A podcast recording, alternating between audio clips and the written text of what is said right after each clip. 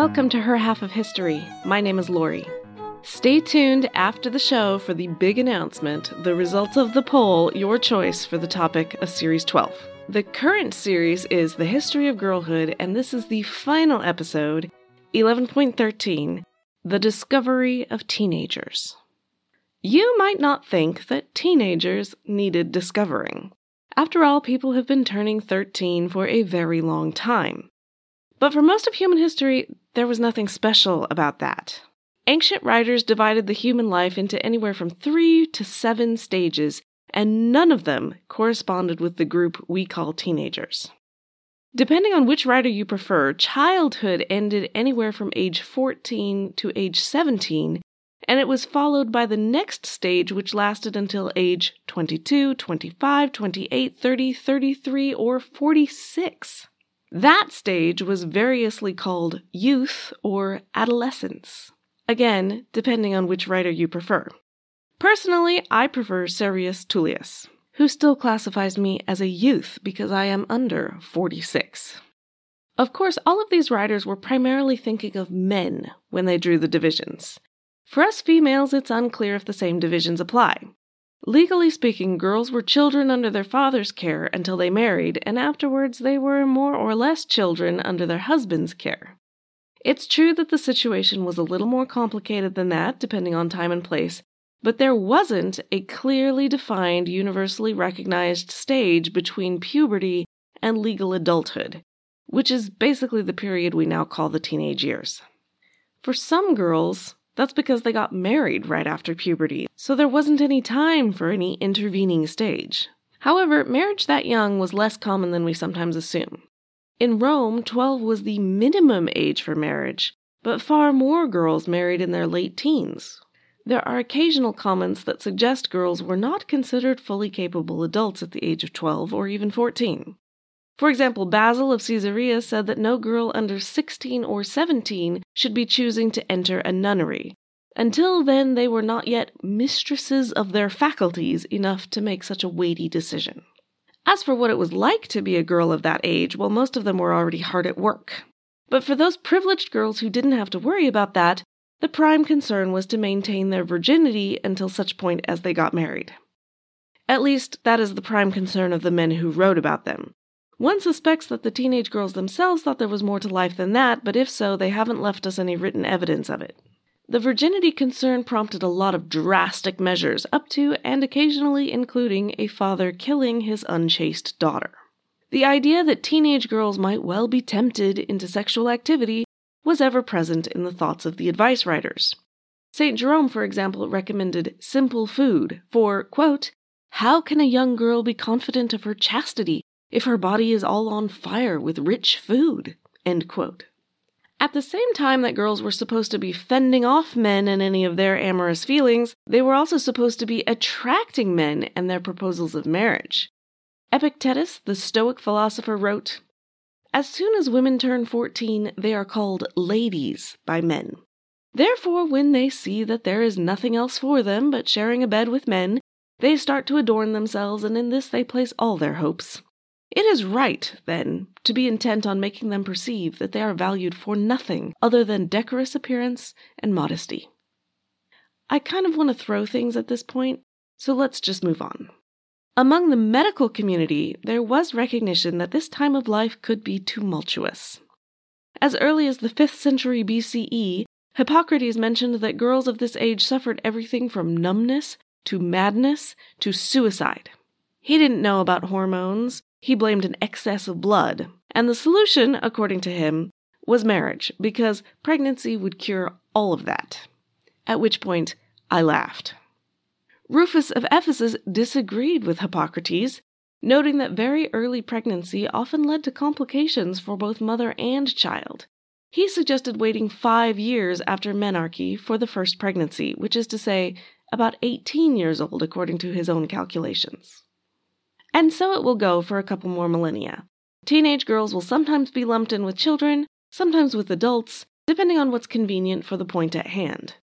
You can see this, for example, in Jane Austen. Jane Bennet became a woman, so to speak, at age 16. That is when she came out, which was the technical term for becoming marriage eligible and a subject worthy of its own podcast episode some other time. Lydia Bennet was already out at 15, and while Elizabeth admits that's a bit young, the real horror from Lady Catherine is not Lydia's age, but the fact that she is out before her elder sisters are married.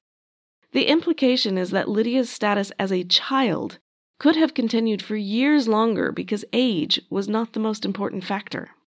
Elizabeth specifically refers to Lydia as grown up. So she's either a child or an adult, but not something in between.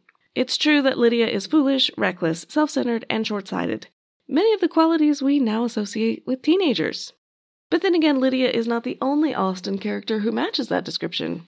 It's also applied to some who are indisputably adults. In all this time, from Hippocrates to Austen, the word teenager was never used in the sources because it didn't exist. It was actually only coined in 1911, and it didn't catch on. But by 1911, we did already have glimmers of the concept. In 1904, psychologist G. Stanley Hall published the monumental work Adolescence Its Psychology and Its Relations to Physiology, Anthropology, Sociology, Sex, Crime, Religion, and Education in two epic volumes. The book has some absolutely breathtaking statements, like when he says that, quote, bookishness is probably a bad sign in a girl. It suggests artificiality, pedantry, and the lugging of dead knowledge, end quote.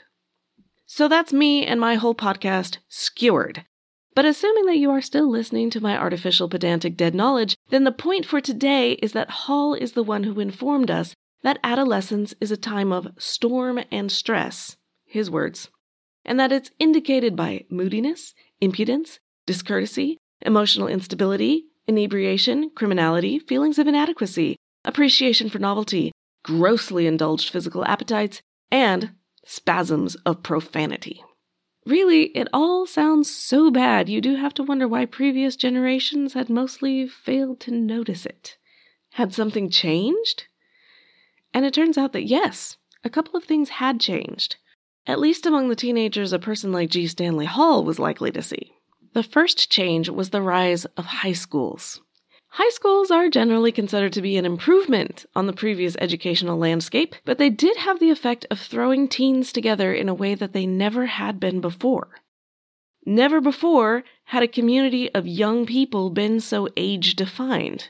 Before high school, teenagers had hung out with their families or their neighbors or their coworkers, regardless of what age these people happened to be. So the opportunity for developing a shared youth culture of slang, celebrities, and insolence were far more limited. High schools also allowed adults to see teenagers in aggregate lumps rather than as individuals. And in my experience, seeing people as aggregate lumps rarely leads anyone to have a high opinion of that aggregate lump. Another change there had been this little invention called the automobile. The car allowed teenagers to get away from the disapproving glances of their elders. Boys could go off with other boys and cause problems, or they could go off with the girl of their choice. Dating was a term from Chicago's working class in the 1890s to describe a concept that had never really existed before.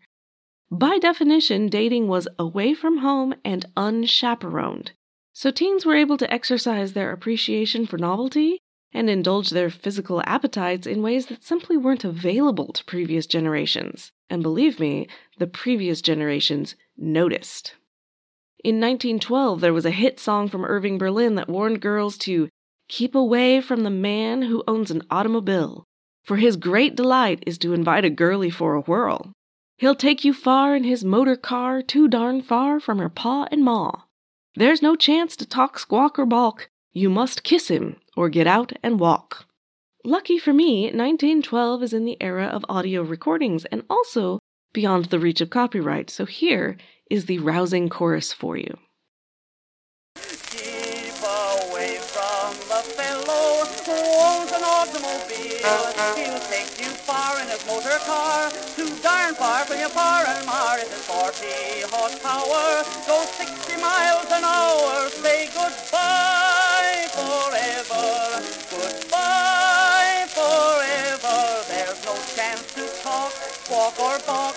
Must get them or get so keep away from the fellow who owns an automobile.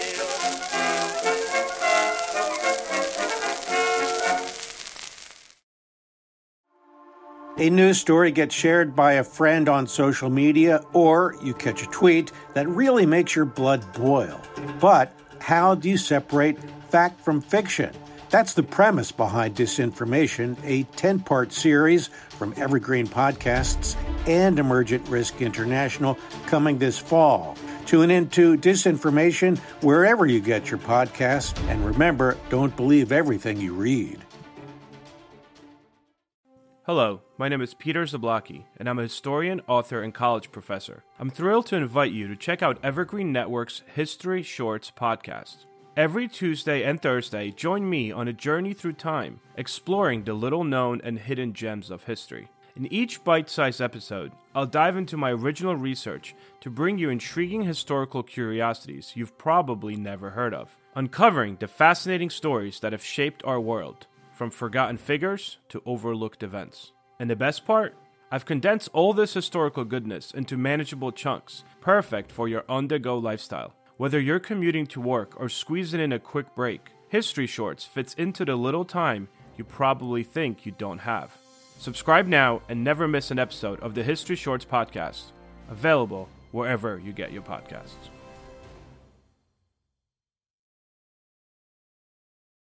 In the early days, dating was not exclusive. If you were a popular girl, you went on many dates with many boys. Going steady was not a term until the 1930s, and even then it was far less formal than the courting of earlier ages had been. Courting had always been aimed at marriage, from beginning to end. But by now, not all girls envisioned an early marriage as the pinnacle of their hopes and dreams. Dating, or even going steady, might mean girls just want to have fun. Dance halls pioneered an endless parade of new and somewhat scandalous dances with names like the bunny hug and shaking the shimmy. Girls as young as 12 or 13 attended these, unchaperoned, in the early days of the 20th century. Adults were upset about the pernicious moving picture abomination, too. Boys and girls sitting together in a dark room? Goodness gracious me. In 1909, one critic said, God alone knows how many girls are leading dissolute lives begun at the moving pictures. Movies in the 1910s featured girls who were athletic and adventuresome. They bobbed their hair, shortened their skirts, and brazenly added makeup. Teenage girls eagerly followed suit, to the horror of their elders. Girls had always been concerned about their appearance. Remember Epictetus? But by the 1920s, they had an entire industry selling them skin creams and acne treatments to try desperately to correct their so called flaws. Also, the word boyfriend slowly gained its current meaning. So basically, all the elements we associate with teenagers were firmly in place. They may not have had smartphones and video games, but they did have rebellion against the values of their parents who were way too stuffy and moralistic even though the real reason their parents had never done these things is that these things weren't available in their own youth. It was in this climate of mutual disapproval that Margaret Mead burst onto the scene. Margaret was a 23 year old anthropologist. She spent nine months in Samoa collecting evidence to prove her mentor's theory that all this storm and stress in adolescence is produced by modern Western culture and it is not inherent in the human condition. Upon her return, Margaret wrote Coming of Age in Samoa, published in 1928, and she made the interesting choice of writing it for a general audience, not for academic anthropologists.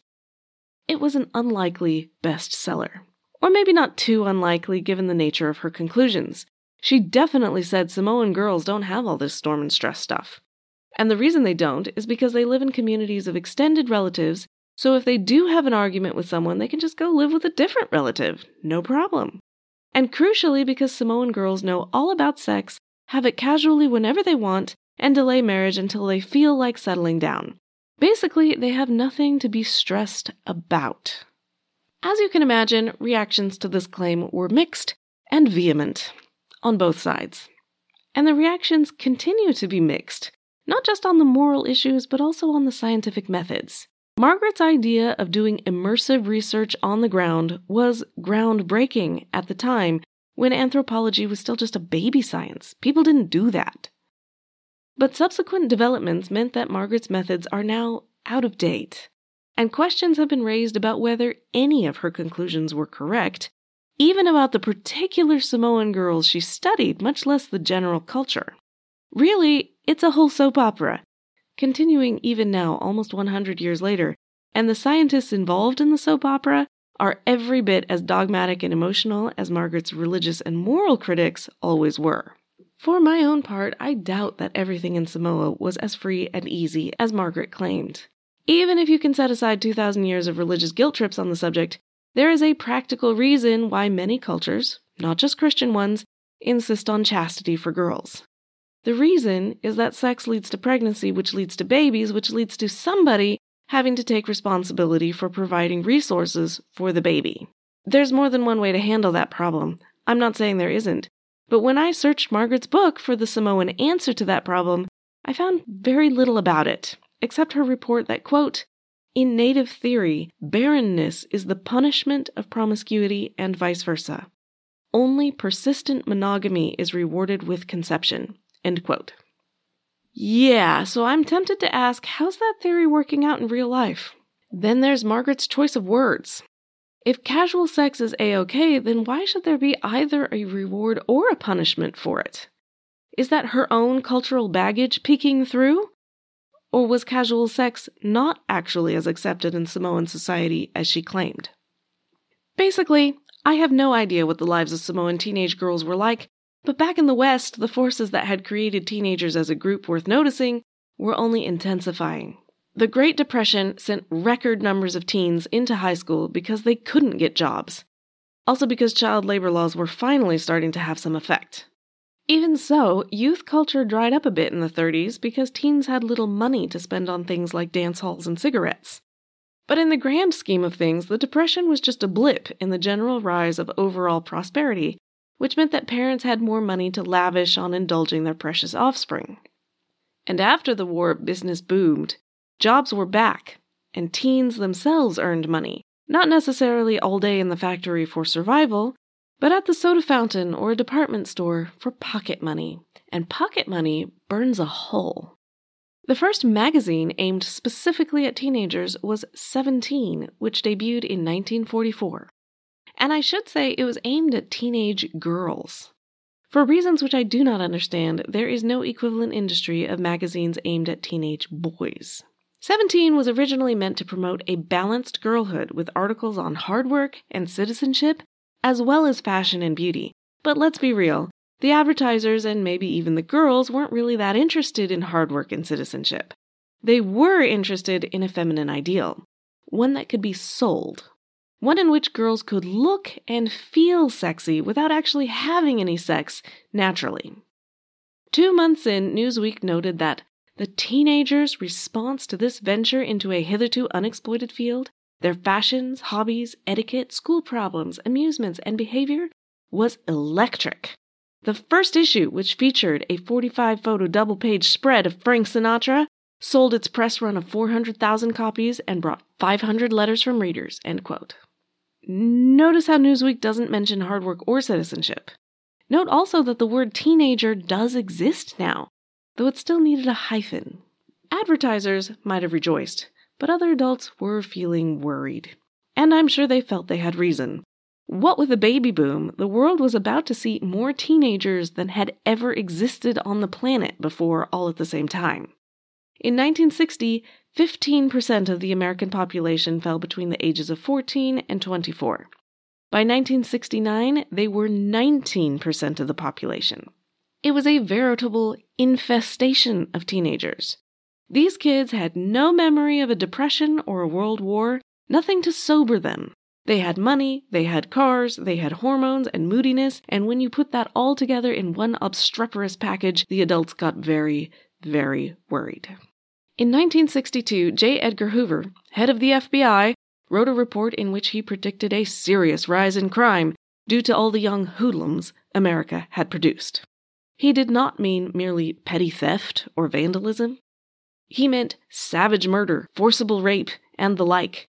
He uses far more exclamation points than I ever expected to see in a law review publication. They usually run pretty dry, but this one is downright heart pumping.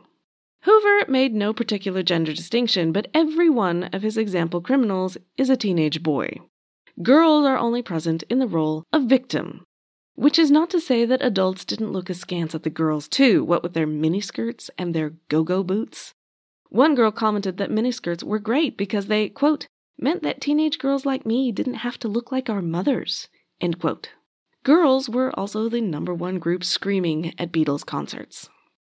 Youth culture may have seemed frivolous, but they also had opinions on everything from war to social justice to the shortcomings of the previous generation.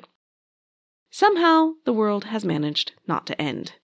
Teenagers today are a smaller proportion of the total population, but they still have an outsized influence on culture. Hip hop, rap, South Park, Taylor Swift, anime, Marvel Comics, all were originally intended for teenagers, and all have expanded out of that age range. And while the negative stereotypes persist, there are also many spirited defenses of teenagers even many written by adults, who point out that the vast majority of teenagers get through the period without committing any savage murders, not one. That teenagers are often polite and hardworking, that adults are sometimes moody and rude too, and that really maybe we should not look on young people as an aggregate lump. But one thing's for sure having discovered teenagers, I doubt that we'll forget about them again. My sources today are scattered once again, but they are listed on the website herhalfofhistory.com along with pictures and a transcript. This officially marks the end of Series 11, The History of Girlhood, so I will now be going on break to prepare Series 12, the topic of which is. The Last Queen. You have voted, and I have listened, We'll be going royal, but not all of these will end with a happily ever after. There's a reason these queens can be called the last. Assuming I get my act together, I will have some interim content as well. I hope so, so please stay subscribed. In the meantime, if you have any pocket money burning a hole, please consider supporting the show. The website has links to Patreon, where you can get bonus content, and also to Into History, where you can get access to lots of shows. There's a new one there called Southern Gothic. You can also make a one time donation on Buy Me a Coffee. All of those efforts are very much appreciated. And if none of them are in your budget, you can still support the show by sharing episodes, writing a review, or rating it in your podcast app. Thanks so much to all of you who have already done so.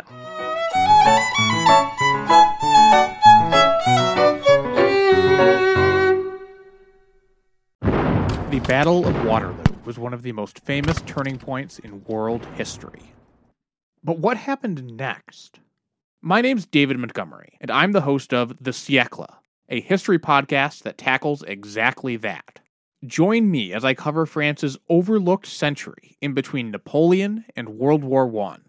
The Siècle, spelled S I E C L E, is part of the Evergreen Podcast Network and can be found wherever you get podcasts. Hello, everyone. My name is Tom Kearns, and I host the Anglo Saxon England podcast, where I cover the history and culture of England from the departure of the Romans in the 5th century to the Norman conquest in 1066. So far, we've surveyed the collapse of Roman rule in Britain, the migration of the Anglo Saxons, and the history of Northumbria from its beginnings in the mists of legend to its destruction at the hands of Viking raiders in the 9th century. I hope you'll come and give it a go.